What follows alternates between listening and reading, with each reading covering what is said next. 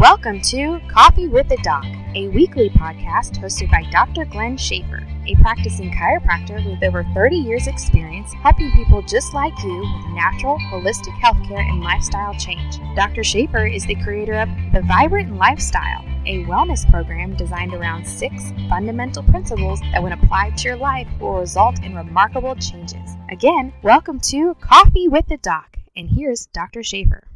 Well, thanks for tuning in. Today, I think we have a very interesting program.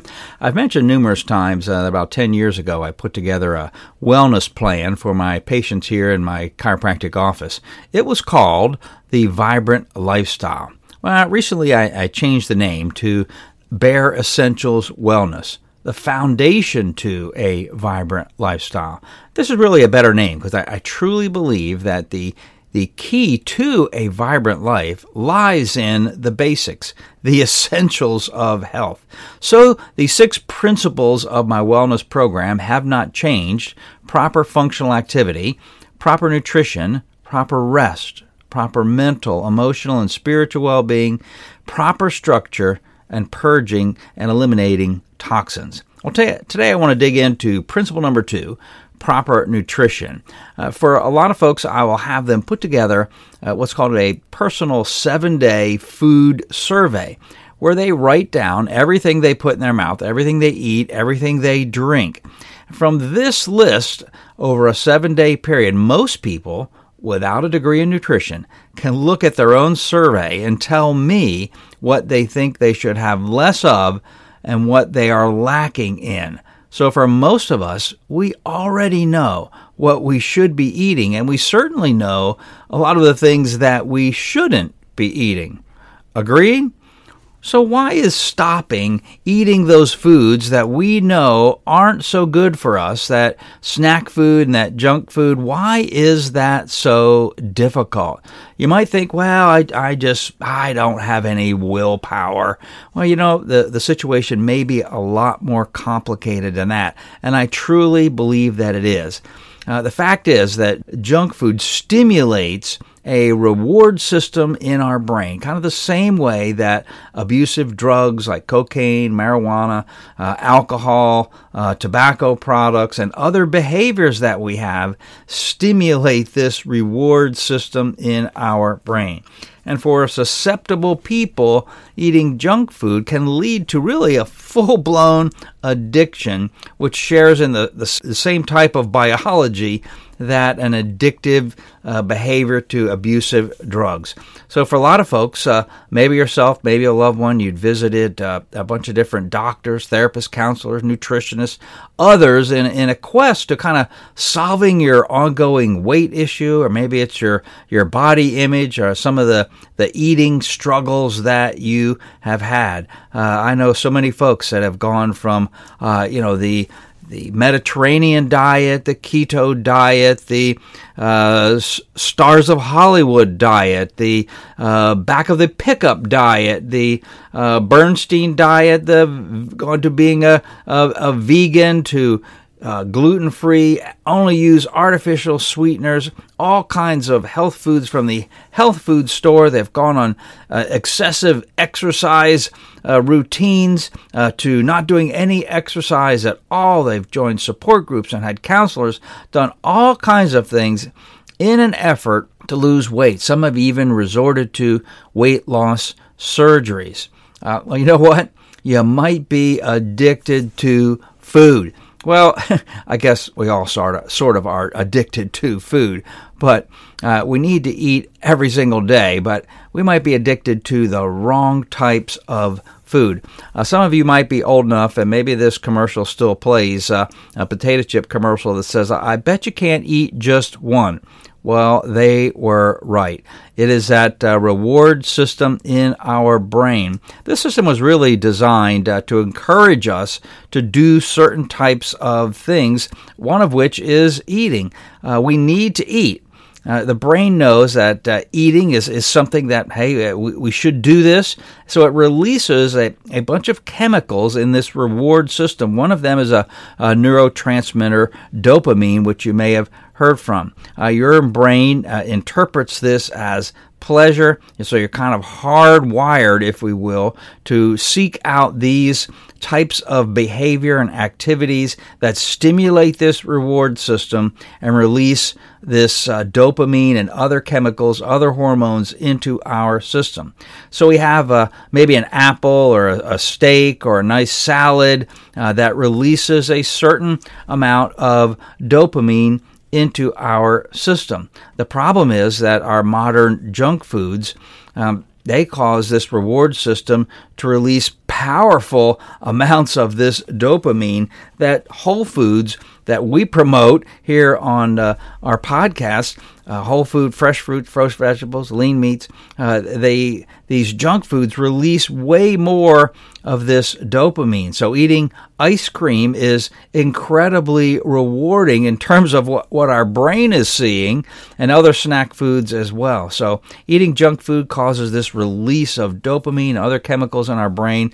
It encourages us, especially susceptible individuals. You know, some folks are a lot more susceptible to these bad habits than others. So if you fall in that category, boy, it just puts you on a whirlwind where you need those particular foods. So as a result, you know, if you know, okay, I've got to change my habits, my weight is not good, I need to figure this out. A lot of folks kind of get the wrong treatment plan for that. They're mistreated for obesity or an eating disorder of some type or another, which isn't really very precise when you say an eating disorder, but the root of the problem might be this chemical dependency that your body has that is caused by foods. The recommended treatment for many different types of eating things is to approach encourages people just don't eat much of that. Try to cut back on that. And does that really work? That's like telling a drug addict, well, just cut back on your drug use. Cut back on your alcohol use. Drink less, take fewer drugs. That doesn't really work. So a successful treatment for food addiction teaches folks to kind of quit completely, abstain from what are problem foods for that particular person. So you have to avoid them at all costs. When you repeatedly do things that release this dopamine into your system, your reward system, and again, it can be anything from, you know, a Snicker bar to a cigarette to a beer to potato chips and dip, whatever it is, the amount of dopamine is too high in your system, and your brain will begin to remove dopamine receptors, you know, in an effort to kind of balance things out. And this is what happens. Then your body needs to consume more and more because there aren't as many receptors to pick up that dopamine. So a successful treatment program aims to teach us kind of how to live our lives without resorting to those addictive foods that we do simply kind of out of habit. How many times do you kind of sit down, you have maybe a nice dinner, and then you sit down to watch a little TV, and boy, that addictive behavior kicks in, and you jump back out to the kitchen, grab a bowl of ice cream or some chips or whatever it might be. My nemesis is peanut M&Ms. I'm addicted to those things, and I'll admit it right here. So our treatment, it has to be multifaceted. The key to sustained recovery from these types of addictive foods is really being honest and open and willing to kind of understand what's going on inside of your body, that there really is an addiction to the chemical released by these particular foods. We have to understand that it's a struggle. We have to gain some understanding of that particular eating habit in the first place, and then we are able to start the process of healing. Once you have figured out that you have some type of addiction to these different types of foods, we can come at treatment a little bit different. But regardless of what stage that you might be in this particular process, we may have to abstain, certainly initially. That's part of the long-term treatment for this. Probably a little more complicated than abstaining from drug and alcohol abuse, because we don't stop eating, so it's really picking those foods that we know we're not going to have an addiction to. So some foods are highly addictive to a great number of people, and guess what is included in those foods? Things that we have talked about here on this particular show time and time again, foods that are high in sugar content, many of the different flours and the wheats, the grains, salt, and fat, and a combination of those things. And I can think of a number of my favorite snack foods falling into these categories.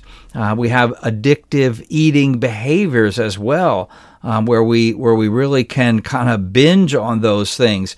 That commercial, I keep falling back on it, that says you can't eat just one. Well, yeah, I might sit down and eat the whole bag if someone doesn't come along and take that bag from me. So we have to remove these foods, and this is one of the things that I like about the Whole30 diet. It takes all of these really potentially addictive foods, and you remove them for 30 days. It lets your system kind of detox, if you will, lets your chemicals kind of go back to normal. And then you can kind of find out what is the perfect diet for you. So as we move forward, though, those addictive foods probably will continue to be addictive to you as well. So you might need a little support going forward to try to help with this overall process. But the next step is really a kind of a mental one, if you will. Once you've cleansed your system, you've gotten it out of your system, you need a little support mentally and spiritually as well. It will probably always be a struggle. I think as time goes on, that struggle will become less and less. But having that rounded approach that I mentioned, my 6 principles in my Basic Essentials Wellness program, they all are important when you look at proper mental, emotional, and spiritual well-being. We've talked many times about having a purpose for your life and being able to do that. That helps you be balanced physically and emotionally and spiritually. That is all part of this healing process from food addictions. People think addictions are only drugs and alcohol and sexual addictions, things along those lines. Well, food falls right in this particular category as well. So it's a process that you have to go through, but I just wanted you to understand the chemicals behind these particular cravings that we have. The cravings are chemical cravings in your body that these foods will release dopamine and others into your system and your body. Just like if you were an alcoholic or a drug addict, you'd have a craving for that drug. Your body wants that mechanism stimulated within it, and foods will do that. So when you understand that process, it makes it a little bit easier of overcoming some of these food addictions. So we kind of understand where those foods that really are much more highly addictive are in this whole snack category with the salted, the sugary, the wheat. You think of chips, think of dip, think of the sweets, those types of things. Those are the ones that will release the greatest amount of these chemicals into your brain that you will become addicted to. So be careful of that. I hope this has kind of been of some help to you to gain maybe an understanding, or certainly an area that now you can look into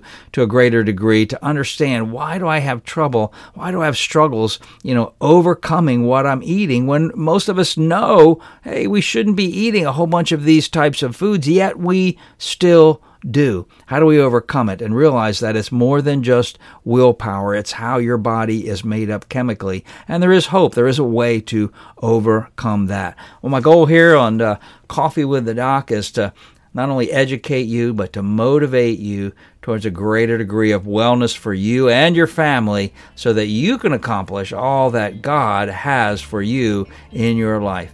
Well, I hope you enjoyed this. Tune in again next time for another episode of Coffee with the Doc.